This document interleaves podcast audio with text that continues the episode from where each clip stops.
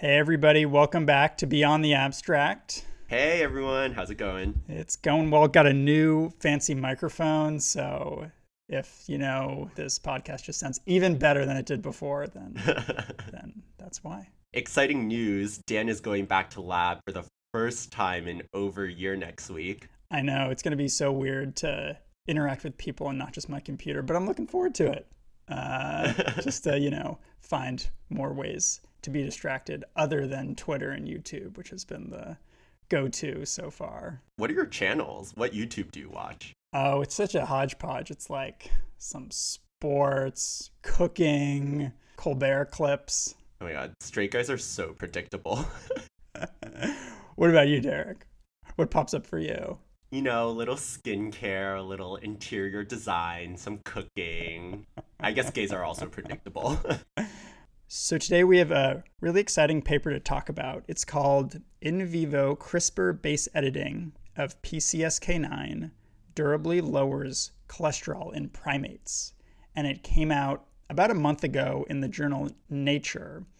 And it was written by Verve Therapeutics, which is a startup that was a spinoff from some Harvard labs. But of course, to make uh, Derek happy, we only picked it because the first author is also a PI on his uh, Floret pen. So we only like uh, Penn Harvard collaborations. yeah, we should probably rename the title of this podcast, but for another day. Kiran Musunuru is the first author of this paper, but he's really world renowned for his work on in vivo uh, gene editing using CRISPR technology. So this is using CRISPR Cas9 to actually change our genes, you know, within an organism.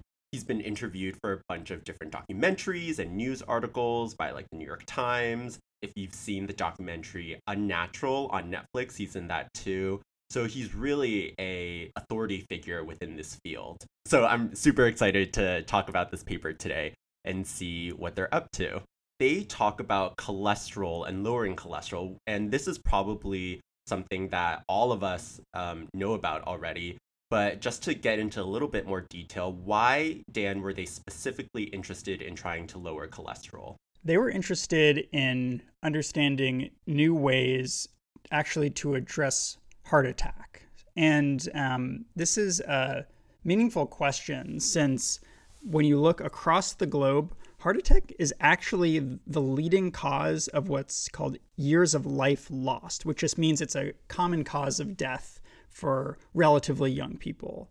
So, to understand uh, their motivation, we have to go a little bit into the connection between cholesterol and heart attack, which I think is something that most of us kind of intuitively um, know, but it'll be important just to understand why.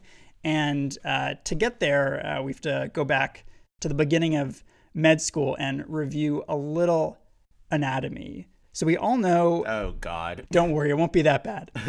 so we all know that the job of the heart is to pump blood to the rest of the body so our tissues can get all that good stuff in blood, the oxygen and the nutrients.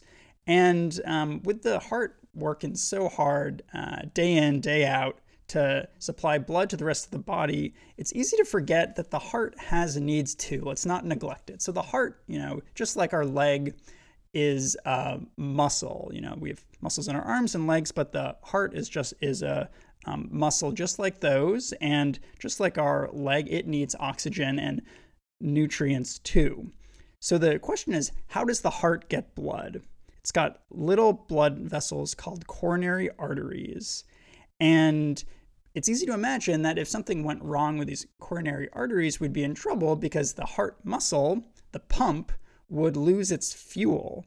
And that's exactly what happens over time with high cholesterol. So, over time, if we have high cholesterol in our blood vessels, the walls of the blood vessels can get damaged and get these nasty little cholesterol filled nodules. And if they get really big or fragile, they can explode and actually block the coronary artery. So there's no blood flow. So the heart muscle can actually die. And that's what's a heart attack. So that's the connection between high cholesterol and why it can cause a heart attack. Yeah, this has really serious implications. In fact, I remember in medical school, we learned that there is this one coronary artery called the left anterior descending artery or the LAD. Someone paid attention. that commonly gets blocked. It's so fatal, in fact, that people nickname it the Widowmaker. So morbid. Yeah. yeah, but it's like if that gets blocked, then uh, you might die. So that that's why it has its name. But we know that there are actually drugs out there already that can treat this to lower your cholesterol to prevent these heart attacks from happening, right? Yeah, so we've known that high cholesterol is associated with heart disease for a while, and there are a number of drugs out there to over time keep our cholesterol low and reduce our risk of heart attacks. So, class that some people may have heard of are called statins. These are often uh, a drug that you have to take every day. They're also in recent years other fancier approaches that are weekly or um, monthly injections or, or drugs. But the problem with these approaches is that what can cause a heart attack is when you have high cholesterol over not a day, but literally years or decades. So it's a chronic process. So to prevent this, you need to take these drugs every day, every week, or every month. And that's a real pain, especially because some of these drugs have side effects. And what's tricky is that when you take these drugs, it's to prevent a future disease. It's not like you have pain from your cholesterol today, and that's why you're going to be motivated to take them. But it's understandably frustrating for some patients to have to take these drugs with side effects for literally years or decades, and it's not like obviously doing anything. Yeah, I don't know if any of you have ever tried taking something every single day, like a daily multivitamin or oral contraceptives, or even something like a baby aspirin, which some people take for heart disease, but it's actually very, very, very easy to forget. Right. And like Dan said, these are only really effective if you take them consistently and take them every single day. So this is actually a real life challenge for, for a lot of these patients. And even for something like a baby aspirin that I mentioned, which is for preventing heart disease, that has serious effects too. We know that aspirin is a type of blood thinner, it prevents clots from happening. So if you fall, you're more prone to bleeding because of taking this drug. So there are real effects. That's for sure. That's a great point. All drugs have a side effect. And if we're asking someone to take a drug for decades and there's no clear pain that the drug is treating, I mean, it's not only that it's easy to forget, but you might just want to stop. Totally understandable because it doesn't seem to be helping and it's and it's causing pain. So, I think one of the really cool things about this technology that these researchers developed is they get around this issue of having to take a drug every single day.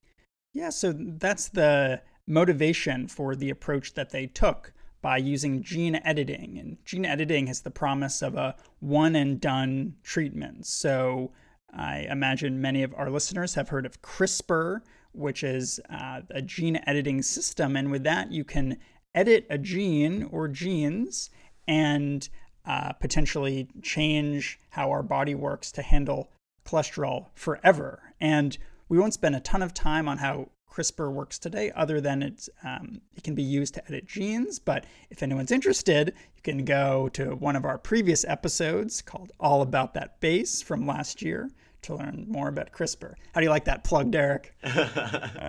he's committed. He's got the microphone. He's he's dropping episode titles. But like Dan said, the really cool thing about CRISPR technology is its durability when we change a gene using CRISPR, that that's forever. You know, that's permanent. And this is in contrast from other types of gene therapy where they might insert an artificial gene into the cells, but that gene won't necessarily last forever. Um, in the case of CRISPR, this is forever.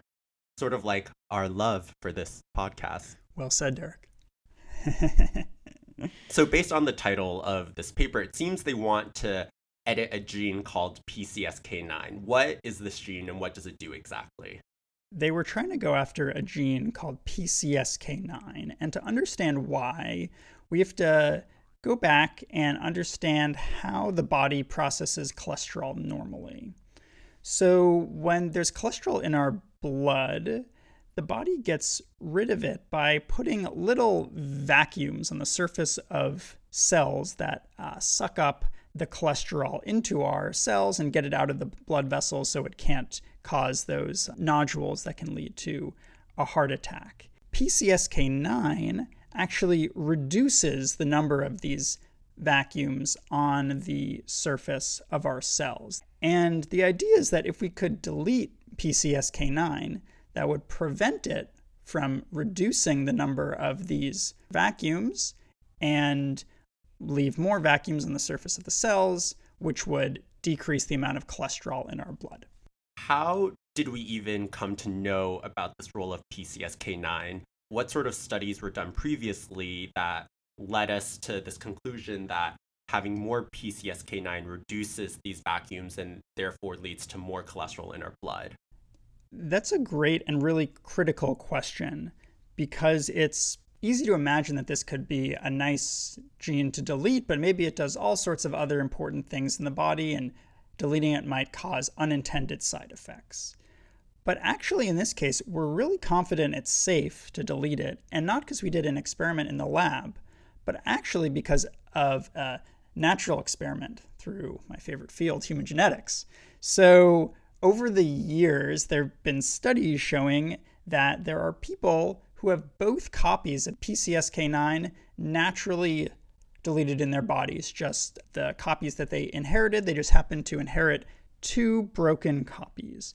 And it turns out that these people have very low cholesterol, as we would expect, but also that they're otherwise healthy. There's a great description of one of these people in a article from 2006 quote it. Uh, it says, "quote uh, This person was an apparently healthy, fertile, college-educated woman with normal liver and kidney function tests." Who works as an aerobics instructor. Something about describing anyone as fertile is a little cringy to me. Yeah, super cringy. But that's just 2006 for you, I guess. And I think this is a great example of how natural human genetic variation can help to identify safe and effective drug targets. And there have been a number of studies in general showing that drug targets with human genetic evidence behind them are more likely to succeed in clinical trials. In this paper, how exactly did they approach trying to delete PCSK9 and reduce cholesterol? So, their first decision was which model system to use and they decided to try to delete the gene in monkeys. You might be wondering why monkeys? Well, it's probably because monkeys are evolutionarily closer to humans. They were probably thinking that if they could show that it works in monkeys, then it would be more likely to succeed when they got to humans. So you're you're telling me that there's a better model organism for human disease than mice? it's the first time hearing of it. They decided on monkeys and then they just simply administered in the blood the CRISPR gene editing system through these little nanoparticles as well as a little guide molecule to tell it to go after PCSK9 and simply as that, and then waited to see what would happen to cholesterol levels down the road. So conceptually, this is really cool, but you know, we're all about results. So what exactly did they find?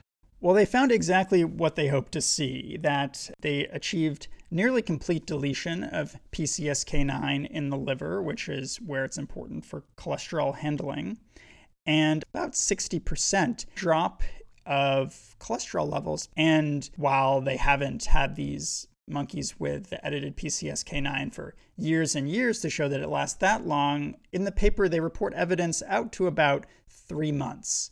And they show that it has remained durable over that time. Again, the really cool thing here is that they did one single injection and they were able to achieve this. None of that, you know, taking a drug every single day. This is all from one single injection.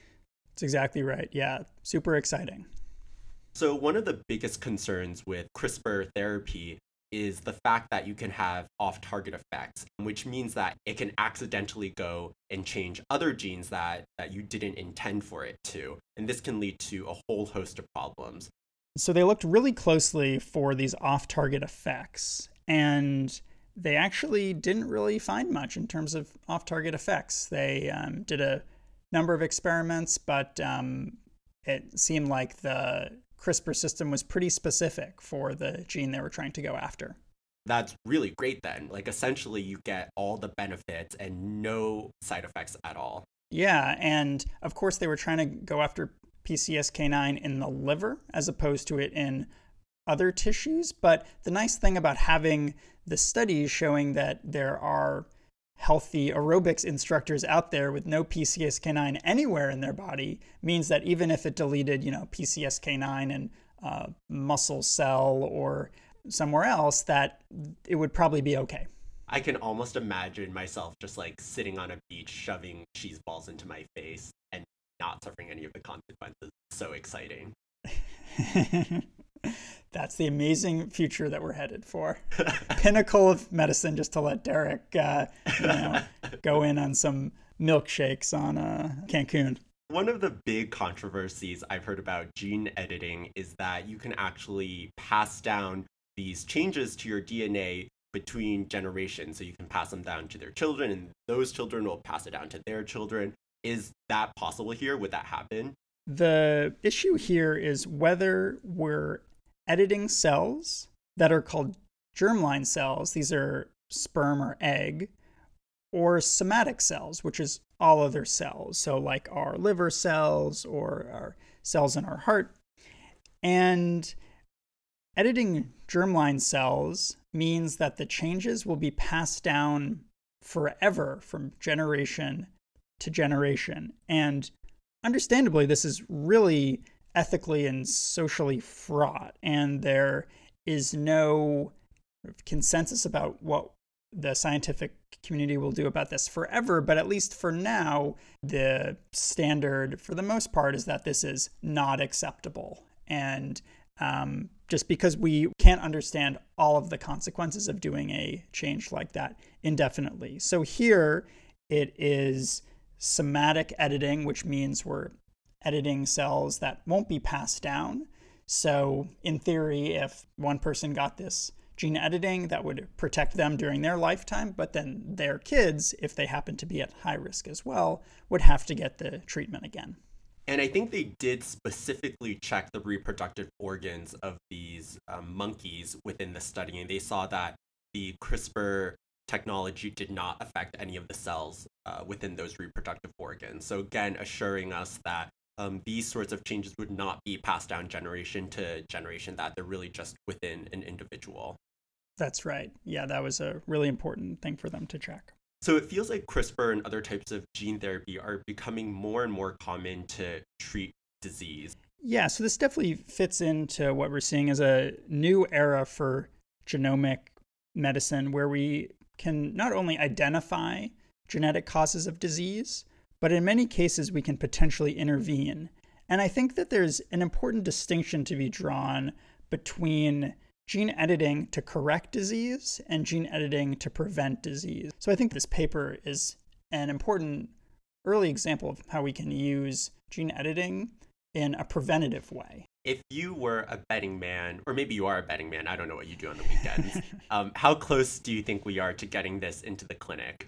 We might actually be closer than you think. I mean, the company's heading towards clinical development in the early stages next year. Of course, there are a number of hurdles. This was a study done in monkeys, not in humans, and we had data on a number of months, but we'd like to see the low cholesterol continue for years to show that this is a, a treatment that lasts indefinitely. But all that said, I mean, the signs right now, I think, look pretty good.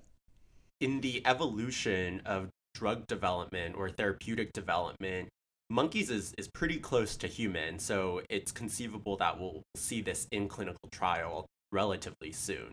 Of course, there's the giant social implications of having a drug to edit our genes, and that's something that all of us will be coming to terms with soon, but there are so many examples coming out now of ways that we can use gene editing to, to treat disease. And I think over the coming years, um, it'll become more socially and medically accepted and and even normal. Sure, definitely.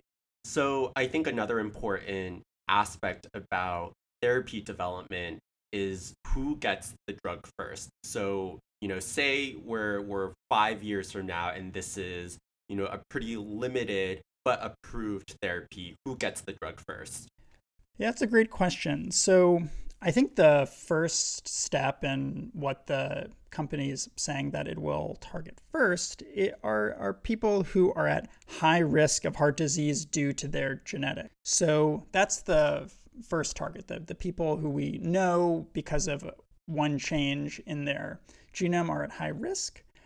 But down the road, I think this will be offered to more people who don't have one genetic cause, but maybe a number of small changes across their genome that add up to um, give them a high level of risk. And when you look across the population, this is actually a pretty large number of people. So I think um, down the road, this could be offered to more individuals. I remember first learning about these people who have increased PCSK9. So these people have very, very high cholesterol in their blood.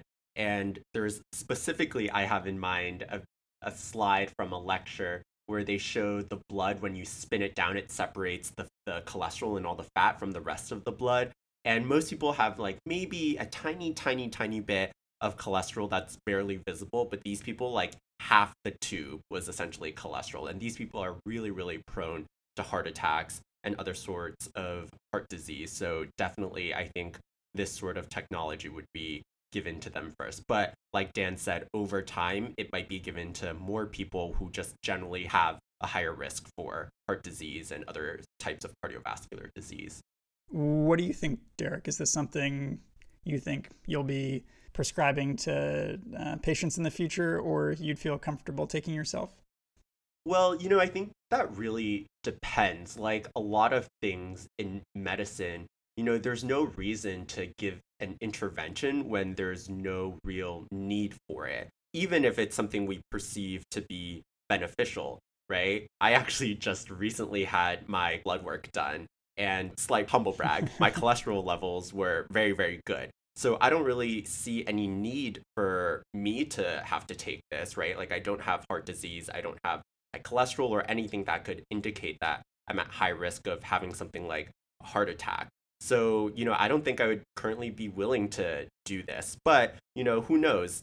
20, 30 years down the road, things change. Um, you know, your metabolism changes as you age. You're you're exposed to a bunch of different environmental factors. And maybe down the road I will develop high cholesterol. And then this is something I would definitely consider prescribing for um, taking myself or prescribing to a patient who is similarly at high risk. What about you? Yeah, I agree. And I think that it'll be really interesting to see how gene editing and especially preventative gene editing um, develops over time because you know right now we give everyone vaccines for all sorts of um, infectious disease that they may or may not encounter over their lifetime but we've agreed that this is a good preventative social measure and you know if gene editing for pcsk9 or something equivalent uh, turns out to be safe why not just give it to everybody to dramatically reduce the risk of heart disease across the population? And I think that, you know, it gets very close into sci fi realms of making superhumans who are resistant to heart disease no matter what their diet or um, lifestyle is. So maybe we'll decide that it's a good idea socially and we'll all just be hanging out on the beach drinking milkshakes and not worrying about the implications for our heart. That's true. So really the end goal for everyone should be sitting on a beach, shoving cheese balls and drinking milkshakes with no consequences. Sounds ideal.